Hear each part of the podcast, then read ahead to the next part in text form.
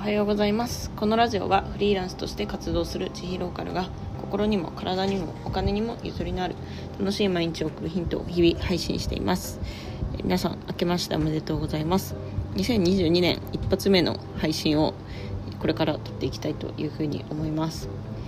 えっと、今ですね実家の山形の方にいるんですけれども、えっと、1月6日にですね実家を出発して、えー、そして、えー、神奈川の方に帰る途中で、まあ、いろんな場所に寄りながら帰っていこうかなというふうに企んでおります、はい、1月6日にですね小国町っていう山形のちょっと田舎の方に行ってでその後福島の飯坂温泉っていうところに泊まって、えー、最後栃木で、まあ、とある方にお会いしてからえっと神奈川の自宅の方に戻っていく予定です。はい、その道すがらですね私も会えるよみたいな人がいたらぜひ教えてください。あの私は結構ローカル電車で乗り継ぎながら帰るのが好きで、はい、割とあの柔軟な感じでいけるかなというふうに思っております。はい、さて、えーと、本編やっていきたいと思うんですけれども、えー、ちょっとね今年やってみたいことっていうのを、まあ、この配信で、えー、皆さんにシェアしていきたいと思います。えーと、それはですねバイクで日本一周するっていうことですね。はいまあ、バイクに乗りながらいろんなところ日本のいろんなところに行ってみたいなというふうに思っております、えー、私は先日ですねスーパーカブっていう新しいバイクを手に入れました、まあ、バイクって言っても原付なんですけどね。原付なんですけど、えっと、110cc あってで、えっと、速度的には、まあ、車と大体同じぐらいの速度が出せるものです。ただ高速道路とか有料道路自動車専用道路には乗れないっていうものになります。なのでまあやるとしたら下道でゆったりまったり行く感じの旅なんですけれどもちょっとそういうのをですねやってみたいなというふうに考えております。きっかけがですねちょっとあるんですけど、えー、と今 Amazon プライムの方で配信されている「日本をゆっくり走ってみたよ」っていうあの浜田岳さんが主人公になって、うんと日本のねいろいろなところをバイクで回るっていうそのなんかちょっとドキュメンタリー風のドラマがあるんですよ。それを見てですねあなんかできそうだなっていうふうになんとなく思ったのでえっ、とちょっと今年これをですねやっていこうかなと。でちょうどその年末にまあ新しいバイクが手に入ってえっ、とまあ今すぐにでも行きたいところではあるんですけれども今冬じゃないですか。まさすがにねちょっとあの暖かくなってから行こうかなと思いましてえー、と今のところの予定では4月ぐらいかなっていう感じですね。はい。3月か4月ぐらいに行けたらいいなというふうに思っております。でまあ1周って言っても、えーと、結構1周しちゃうと多分長らくね家に帰れないということになると思うので今のところの予定では2回に分けて1周するのがいいんじゃないかなというふうに考えています。えどういうことかと言いますと私今神奈川に住んでるじゃないですか。神奈川ってちょうど日本の真ん中だと思うんですよ。なんで、えっと、まず1回目は例えばその北日本の方に向かってってで神奈川に戻ってくると。でちょっと休憩してから、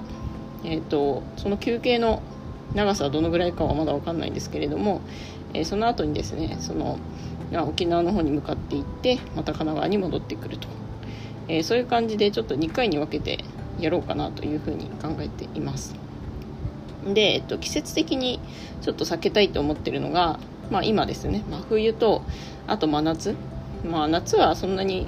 冬ほど危険ではないと思うんですけど、まあ、夏は夏で結構大変じゃないですか。っていうのとあと梅雨ですね。この3つの季節を避けて、えー、っと日本一周をしていこうかなというふうに思っています。んなんでまあ3月から5月ぐらいもしくは秋ですね。え、ー、と9月から11月ぐらいかな、まあ、11月だとちょっと寒いかなっていう感じなんですけどね、うん。まあ、バイクなんでやっぱり、うん、寒い時はやめた方がいいですよねっていう形で、えー、考えております。でその日本をゆっくり走ってみたよっていうドラマの、えーと、主人公はですね、えーとキャンプ道具みたいなのを持参してで結構あのキャンプ場とかに泊まってたんですよ。まあ私はそのホテルとかも使いたいと思ってるんですけどそのたまにキャンプ場に泊まってみるのもいいなと思ってでなかなかあの他の都道府県のキャンプ場って行け行く機会なかったりするので、えーと、そのスーパーカブの荷台にテントと寝袋を積んでで、えーと、日本のいろんなキャンプ場に行くっていうのもやってみたいなというふうに思っています。えーと、通常のキャンプだと結構そのなんだろうな、ね、テント寝袋以外の持ち物もいろいろ持ってっちゃってるんで、えっと、旅行に行くぐらいの、まあ、荷物が積めないっていうのが今までの感じだったんですけれども、うんと、調理器具とかは一旦おそらくあんま使わないと思うのでその調理器具省くっていうのとあとはま服を最小限にする、えー、っとそして、うんとまあ、バイクがですね変わるので今までのバイクってすごい荷台が小さいバイクだったんですよ。なんですけど、えっと、今回からまスーパーカブっていう荷台がかなり大きめのバイクに乗り換えるので、え積み方によってはですねかなり積載量上げられるんじゃないかなというふうに考えています、まあ、そんな感じであのざっくりとですねちょっと日本一周の計画を立てつつあるんですけれども、まあ、行く実際に行くのは、え、まだまだ先になると思いますのでちょっとじっくりここは考えていきたいなというふうに思っております。皆さんもねあのこういうこういうこう回り方いいんじゃないかとかあの何かアドバイスとかあればぜひコメントなどでお待ちしております。はい、でその中でですねその日本一周する中でまたいろんな人と出会えたらいいなというふうに思ってます。そして仕事もですねあの同時並行でちゃんとやるっていうのでちょっとやっていきたいなという感じですね。はい。まあ、あとですねちょっとおまけ的にちょっと今年やりたいなと考えているのが畑ですね。はい、去年はあのシェア畑っていうところに契約してでいろいろその係の人に教えてもらいながら農作業をやってたんですけれども、まあ、引っ越しと同時のタイミングでそのシェア畑も解約しまして今何も、えー、持ってない状況なんですね、えー、っとなんですけどまあ田舎に引っ越して結構畑もありそうな感じなので自分で畑を借りてで、え自分でちゃあの野菜を選んだりとか種をまいたりとかっていうのもですね、えー、春ぐらいからできたらいいなというふうに考えております。はい。えー、そんな感じでですねちょっと今年やってみたいことっていうのを話してみました、えー、正直それ以外はですねかなりノープランでしてまあそれ以外はやりたいと思ったことをその時にやればいいかなっていう、えー、そんな感じでございます。はい。皆さん今年やりたいこととかありますか？よかったら教えてください。それでは本日もゆとりを持ってお過ごしください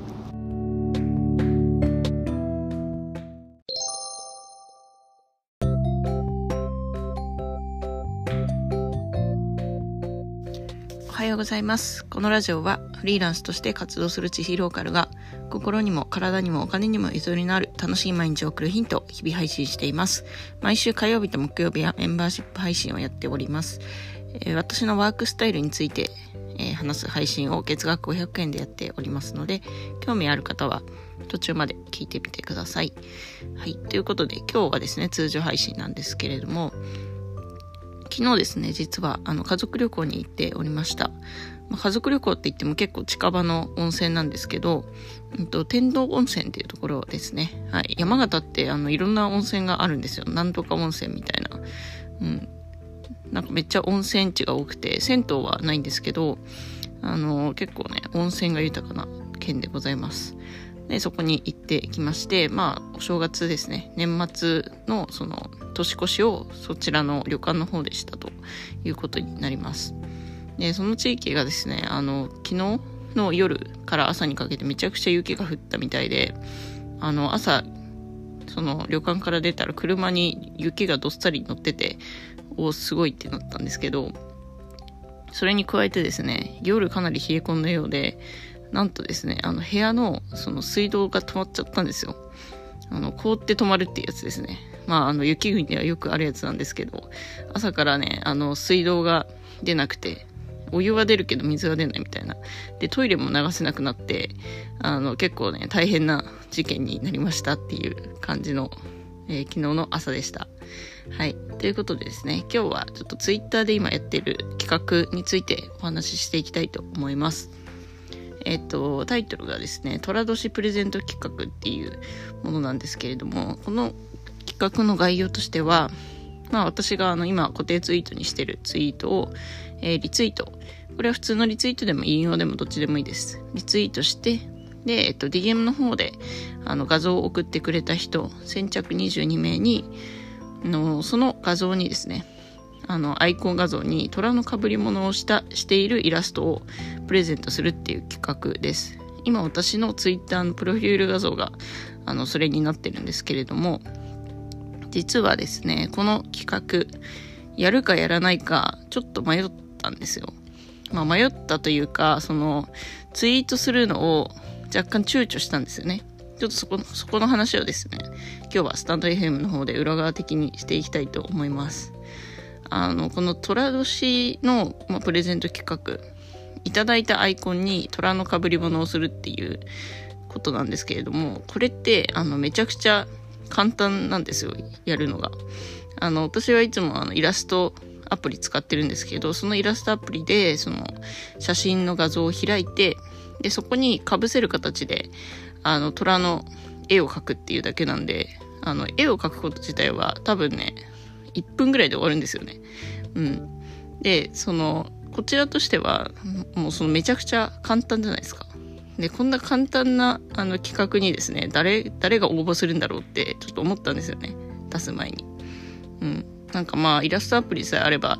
こう誰でもできることだし、もうちょっとこう、ひねった企画にしなくていいのかなっていうので、出すのを迷ったっていう経緯がありました。なんですけど、まあ、誰も来なかったら来なかったでいいかっていう気持ちで、その、エイヤで、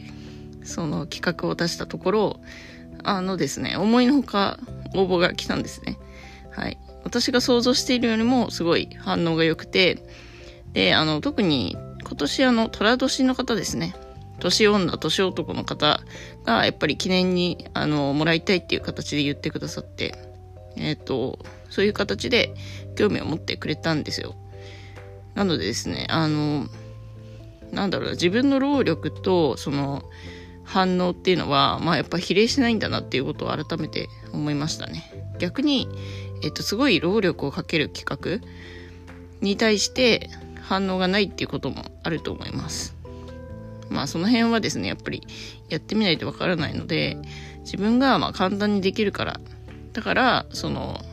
特にこう、応募とか反応がないんじゃないかっていう理由でやらないっていうのはかなりもったいないことだなというふうに思いました。ね、簡単にできることでみんなが喜んでもらえることってそれが一番いいですよね。うん。っていうことなので、まあ今回のですね、その虎の、えっ、ー、と、アイコンに虎の被り物をするっていう、あの、ただそれだけのことなんですけれども、まあ、その見せ方ですよね。それするだけじゃなくて、今回、まあ、プロフィールを私が最初に変えて、その虎の被り物をしているプロフィールに変えて、で、ぜひよかったらお揃いにしませんかみたいな感じでですね、あの、打ち出したので、まあ、それも、えっと、良かったのかなというふうに思います。えっと、普段、こう、結構交流のある方からの応募も来ましたし、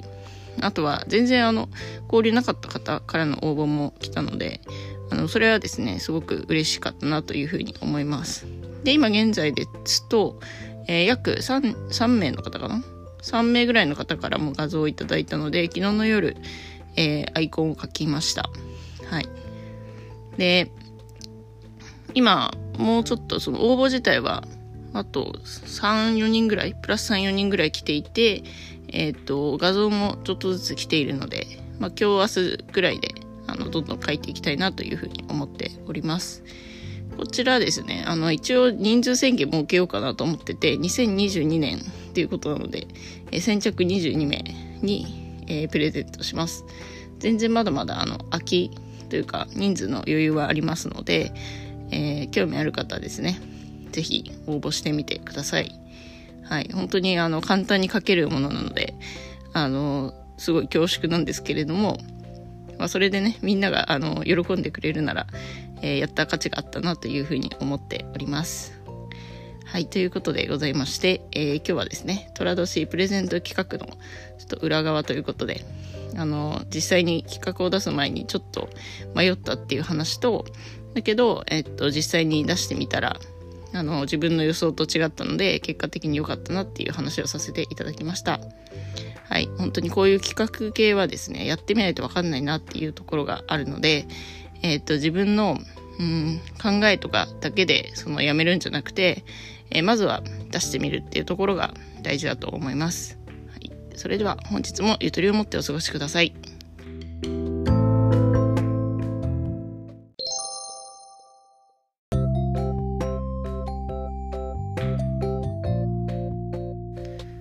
ございますこのラジオはフリーランスとして活動する地域ローカルが心にも体にもお金にもゆとりのある楽しい毎日を送るヒントを日々配信しています毎週火曜日と木曜日はメンバーシップ配信をしておりまして月額500円で私の仕事の話をしています、えー、そろそろ月初ということでえー、売上報告も今週中にしていきたいと思っております。興味ある方は途中まで聞いてみてください。はい、ということで、えーと、今日のオープニング動画はですね、まあ、今回のその規制に関することなんですけれども今回ですね私はあの実家の山形に帰省してまして、えーと、年末年始は28日の夜から6日の朝まで滞在することになりました。えっ、ー、とちょっとねあのもともと明日ぐらいで帰ろうと思ってたんですけどあの6日の日にちょっと山形用事ができたので、えー、急遽滞在を伸ばすことになりました、まあ、こういうこともですねフレキシブルにできるのがフリーランスのいいところなんですけど、まあ、結果的に、えーと、今回はですね実家に今1週間ちょっとぐらい結構長めに滞在することになったんですね。でえー、この年末年始中は私は、まあ、仕事は止めずにあのいつも通りこり仕事をしようかなというふうに思っていたんですけれども、えー、っと実際まあ半分ちょっと終わって振り返ってみるとなんかあんまりその進まなかったんですよね仕事の方が。でちょっとねそんな理由をあの今日は振り返って配信を撮っていきたいかなというふうに思っております。はいえー、今回ですね、実家でなかなか集中して仕事ができなかった理由として、えー、と1つ目がですね、えー、とまず私のお家はですね、えー、1階と2階がありまして2階に自分の部屋があるんですねで自分の部屋にはベッドと,、えーとデスクがあってまあ、寝たりとかあと作業することもできるんですけどこの2階の部屋がですねちょっと寒いんですよね。あのエアコンしかなくて、うんまあ、山形ちょっと今ね雪深い感じになってますから、えー、ストーブないと結構寒いんですよ。で、えっと、一応朝はですねそのエアコンつけて起きてきてそれでそのスタイフ取ったりとかちょっと朝のちょこっと作業するんですけどその後ねあの寒いからって言って下のこたつのあるリビングに行ってたんですね。でそうなるとあのまあいろいろ家族が動いたりとかあとテレビがあのずっとついてるんですよ。で、えっと、そのテレビを見てしまってあの作業が進まないっていうことが起きました。で年末年始はですねあのうちのについてたテレビがあの昔のドラマ義母と娘のブルースっていうあの昔のドラマが流れてこれがね結構面白くてあの私はこの年末年始でそのドラマをですねあのほぼ全て見るということになりました。はい。それでねなんかあんまりできなかったですねお仕事が。であと2つ目がなんかまあちょいちょいね、1日に1回ぐらい、あの、家族みんなで出かけるっていうタイミングがあったんですよ。なんかまあ、外食だったりとか、えっ、ー、と、なんでしょうね、お風呂行ったりとか。うん、で、年末年始のその31日から1日にかけては、あの、ちょっと親戚とかとも集まって温泉旅行行ったりして、そうしたですね、出かけるタイミングっていうのを家族に合わせないといけないので、自分の仕事のスケジュール、なかなか組みにくいなというふうに思いました。はい。まあね、結構、ここは、まあ、しょうがないですよね。でも、まあ今は帰省してるので、どっちかっていうとそっち優先なので、えー、それに合わせておりました。で、えっと、もう一つ、あの、出かけるタイミングだけじゃなくて、食事のタイミングっていうのも家族に合わせないといけないっていうところがありますね。はい。うんと、まあ食事はその外食行くこともあるし、家で食べることもあるんですけれども、うん、なんかあの、やっぱりそれもそのみんなで食べるっていうことになってるので、えー、そこに合わせてこういろいろやっていかないといけないと。でなんか食事までちょっと時間がなかったりするとあのなんかちょっと気合い入れるような作業ができなかったりとかして、うん、まあその辺ですね。あとはなんかあんまりお腹空いてない時もなんかあの食べさせられるみたいな ありますよね。うんなんかお母さんが特に作ってくれた時とかは断りにくいですしね。まあ、なるべくその食べれない時朝ごはんとかは食べないっていう時は事前に言ったりしますけれどもうんとまああのしっかり作ってくれているので、はい、食べようかなっていう感じになっております。はいということでですねえっ、ー、と、まあ、今回その年末年始の帰省を通じて、えー家族がいる中でまあいろいろ作業してるんですけれどもうんと結構ねあの、まあ普段私はあの一人暮らしでその辺のスケジュール管理を自由にできる身なのでやっぱりそういうあの仕事とか進めやすいんだなって感じたし、えー、他の人もですね結構その家族がいる中で、えー、発信活動してる人っていうのは Twitter とかあとはなんかコミュニティグループとかでも結構いらっしゃるのでそういった方があのすごいなっていうふうに改めて感じました。はいで私はまあ今日はですねちょっと今までの反省を生かして、えー、リビングに行かずに自分の部屋で、えー、閉じこもって作業しようかなというふうに思っております。まあ一般の方は今日までが多分お休みだと思ってまして、えー、4日からいろいろと動き出すかなというふうに思うので、えー、ちょっと今日のうちにですねいろいろ片付けておかなきゃいけないことはやっておこうかなというふうに考えております。はいということで今日はですね実家での作業が全然集中できなかった理由について分析してみました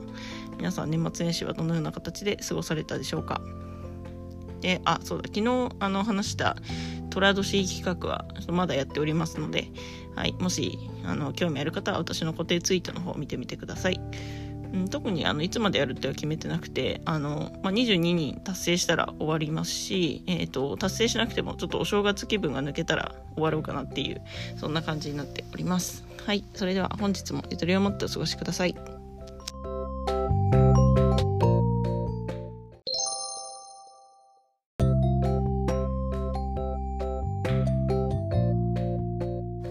おはようございますこのラジオはフリーランスとして活動する地域ローカルが心にも体にもお金にもゆとりのある楽しい毎日を送るヒントを日々配信しています毎週火曜と木曜はメンバーシップ配信で月額500円にて私のワークスタイルの話をしています普段はですねライフスタイルの話でして、えー、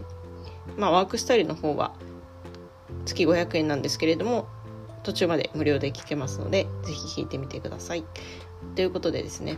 今日はあのいつもより声を張れるっていうのもあの今実家にいるんですけどあの実家の自分の部屋の隣がお父さんの部屋なんですよね。でなんかあんまりこう大きい声で喋るとお父さんに聞かれるじゃないか疑惑があったのでちょっとねあの声があんまり張れなかったんですけど今日はもうお父さん出勤しましたのではい大丈夫です。でちょっと今年ねあの一つ挑戦したいことがあってそれがオーバーオールファッションでございます。はいあのちょっとねオーバーオールって今まであんまり着たことなかったんですけどあの上下がつなぎになってるやつですね、うん、あれがねあのちょっと最近気になってまして、うん、スカートとズボンに迷ったんですけどやっぱバイク乗ったりとかキャンプ行ったりするんであのいつでも着れる服がいいのでちょっとねズボンのオーバーオールに挑戦してみようかなと思って今なんか楽天で注文してるんでまあ今月中には届くかなっていう感じです。まあ着てみていい感じだったらまた報告したいと思います。はいということで、えーと、今日の本編なんですけれども今日は今私が帰省している地元の山形県ですね。山形県のあの意外な魅力っていうところを紹介していきたいと思います。でその軸がですね温泉とラーメンなんですよ。はい。えっ、と温泉についてはですねまああの温泉地っていろんなところにあると思うんですけれども山形っていうのは、まあ、温泉地の数は別にあの日本で多い方っていうわけではないんですけどえーと、山形にある全部の市区町村ですね、まあ、山形市とか、えーと、天童市とかそういうなんか市区町村全てに温泉が湧いているっていう県なんですね。で温泉地の数は、えーと、130以上あってで、えー、といくつ市区町村があるかっていうと、まあ、35個あると、うん、この35っていうのが多分少ないと思うんですけどあのそれぞれに温泉が湧いているっていうそういう県なんです。で、えっと、ちなみにですね銭湯っていうのは実はないんですよね。うん、この銭湯って何かっていうとあの公衆浴場法っていう法律でこう定義されてるんですけど、まあ、あの一般的にはですね、えっと、都道府県ごとに浴場組合っていうのがあってその浴場組合に加盟している、えっと、温泉施設温浴施設っていうのが銭湯って呼ばれてるんですね。で、えっと、都道府県ごとにその銭湯の入浴料金も上限があって、えー、例えば東京都だと480円までっていうふうに決められてるんですよ。まあ、そういったあの、まあ、縛りの中でこう運営されている、えー、温浴施設っていうのが銭湯なんですけどあの山形にはねそれはあのほとんどないんですよね。うん、なんですけどあの温泉は湧いていてまああのいろいろな施設がですね独自にその温泉地を温泉の施設を運営しているということになります。なんで銭湯っていうのはないんですけれども温泉が入れる場所がたくさんあるんですね。はい。えっ、と山形のですねおすすめの温泉地をいくつか紹介したいと思います。これちょっと私が行ったことがあるところベースなんですけど、ちょっとマニアックかもしれないですね。まあ、山形といえば、なんだろうな、銀山温泉とかが有名なんですけど、あんまりその有名なところは結構県外の人が行くので、私が結構行ってるのはですね、まず行ったことあるのが蔵王温泉っていうところです。まあ、ここは比較的有名なんですけど、蔵王温泉はですね、あの、普段というか、あの、蔵王っていう場所自体がスキー場なんですね。で、えっと、まあ、すごい山に囲まれていて、スキーした後に温泉に入るっていうのが定番なんですけど、あの、冬以外の時期だけ運営されてる露天風呂があるんですよ。で、その露天風呂が結構おすすめです。で、あとは、上山温泉と赤湯温泉っていうのが山形市の近くにあるんですけど、この2つもですね、あの、すごい渋めの温泉で、しかも入浴料金が安い。まあなんか100円から250円ぐらいです。なので、あの、すごく、そういう渋いのが好きな人にはおすすめです。はい。ということで、山形の温泉の紹介でした。えー、そして続いて、ラーメンの紹介なんですけど、これ山形ってあの、ラーメンの分野で、ちょっと特殊な、あの、ランキング1位を持ってまして、それが、外食での、1世帯あたりのラーメン支出額っていうのが日本一なんですね、山形は。はい。ちなみに全国平均がえっ、ー、と、多分これ年間だと思うんですけど、6447円なんですけど、山形が、えー、14,473円というね、あの、全国の、まあ、全国平均の2倍以上の、えー、支出額と。で、ちなみにその次の2位はですね、新潟県で1万1991円なんで、結構ね、ダントツなんですよね、山形は。しかも、8年連続で1位を取っているということらしいです。うん、であのまあうち自体はそんなにあの私の家はですねそこまで外食で、えーと、ラーメンをすごい頻繁に食べるっていうわけではないんですけどあの思い返してみると山形って多分ねすごいね独自のラーメン文化を築いているところがあると思うんですよね。っていうのも、えっと、私まあ高校まで山形にいて、えっと、大学から仙台にの方に行ったんですけど仙台ってあの結構その他県のラーメン屋さん例えばその博多ラーメンとかあのそういったお店がですねたくさんあったんですけど山形ってあのその博多ラーメンのが食べられる店ってなかったんですよ。少なくとも私が知ってる限りではなくて仙台に来て初めて博多ラーメンの存在を知ったんですね。っていうぐらいですね。山形ってあのあんまり他県のラーメン文化を取り入れずに本当にあの自分たち独自のラーメンを食べるっていう風習があるのかなと思いました。であとあの北海道って結構ラーメン文化有名じゃないですか。で以前あの家族旅行で北海道に行った時にえっとちょっとお父さんが言った言葉が結構印象的だったんですけどあの北海道といえばラーメンだって言って家族みんなでラーメン食べに行ったところまあ食べて食べて食べ終わってからですね父親があのうん、山形のラーメンの方が美味しいねって言ってて、あ、そうなんだ、みたいな、そんな感じでしたね。なのでね、山形県人って結構ラーメンに対するプライドが高いんじゃないかなというふうに思っております。まあ、あと、山形県人は夏でもラーメンが食べたいっていうことで、冷やしラーメンっていうのがあるんですよ。冷やし中華じゃなくて冷やしラーメン。あの、普通に汁とかがあって、で、汁の中に氷が入って、具材がなんかきゅうりとかハムとかになってるっていうなんか見た目ラーメンなんだけど冷たいみたいなあの冷やしラーメンっていうのがあるので、まあ、山形にね夏来た際には是非食べてみてください。はいということで今日はですね私の地元山形県について、えー、温泉とラーメンという軸でですねお話ししてみました。え、ー、とその山形県のその温泉の数とかあとはそのラーメンのランキングに関しては概要の方に URL を貼っておきますのでこれが本当なのかどうかちょっとぜひチェックしてみてください。はい、山形ってあんまり観光名所とか、ね、そんなに多くないしなかなか来る機会ないと思うんですけどまあ、来た時にはですね是非温泉とラーメンを楽しんでいってください。はいということで今日は以上としたいと思います。それでは本日もゆとりを持ってお過ごしください。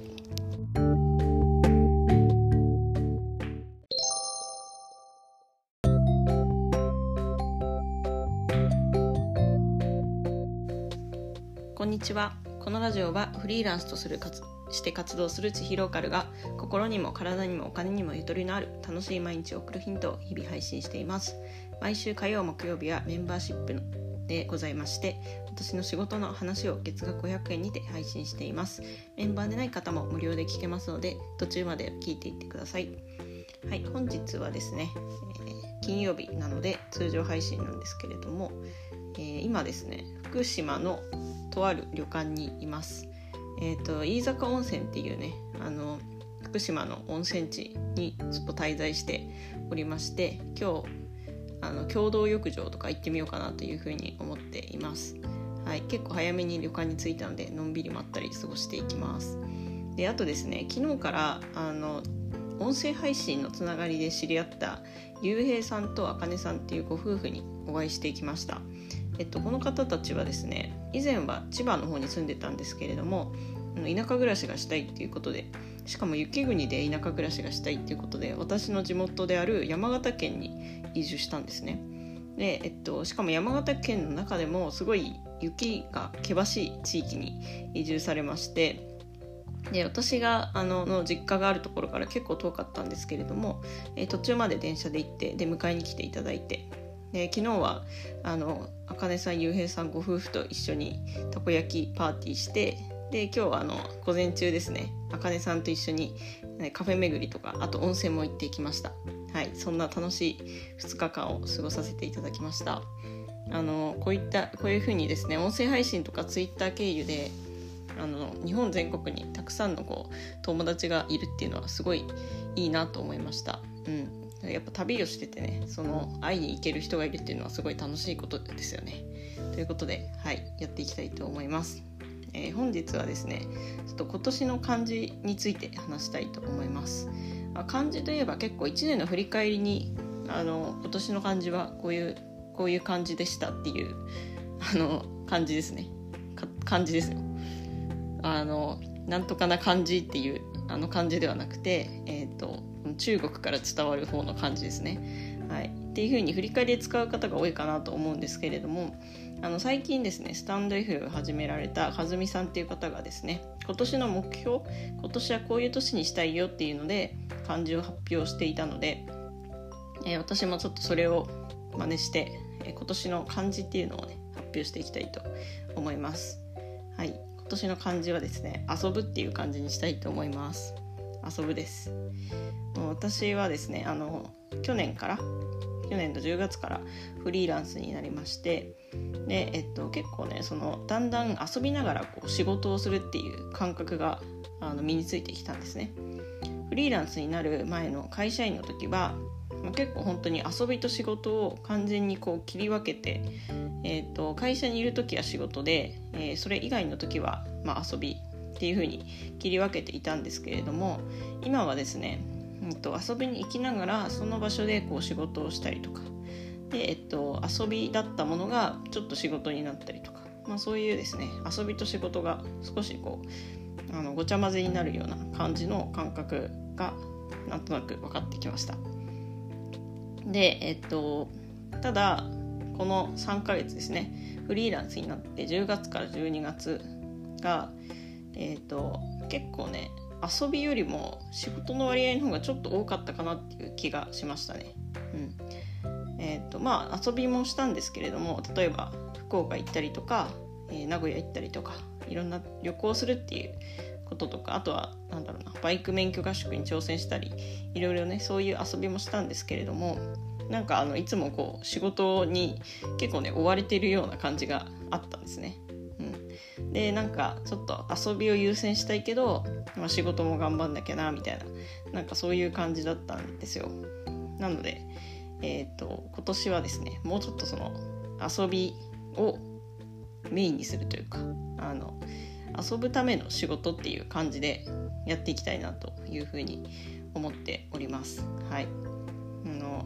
本当仕事っていうのはなんか私の中で仕事をこう目的にしたくないんですよね。仕事を人生の目的にしたくなくて、うんと、あくまで仕事は手段として自分が遊ぶためだったりとか楽しむため、えー、それからなんだろうな豊かなこう生活を送るために、まあ、多少なりともこうお金が必要なのでそのお金を稼ぐための仕事っていう位置づけに自分の中でなっています。なんでその遊ぶっていうことをメインに置きつつその精神遊びの精神を忘れずにですね、えー、そのその遊びを楽しむために仕事をしているという形で、えー、やっていこうというふうに思います。あ、今年はあの少し前のスタンド FM で話した通り日本一周をしたいっていう目標がありますのでその日本一周をですね、えーと、達成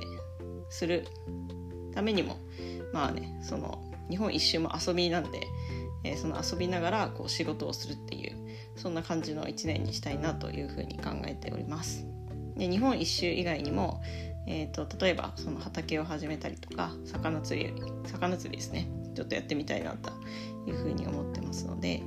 えーと、そんなね仕事ばっかりじゃなくて、えー、遊びを充実させる1年にできたらいいなというふうに思ってます。フリーランスになってからやっぱ一番難しいなって思うのはこの仕事量のコントロールなんですよね。うん、結構私の場合はありがたいことにあのいろいろな人からこうなんかデザイン作ってもらえませんかとかあのそういった、相談が来るんですけれども、うんとまあ、その相談をですね全部受けるのかそれとも少しあのセーブするのかっていうところの調整がすごい難しくてですね基本的にはあの受けてるんですけれども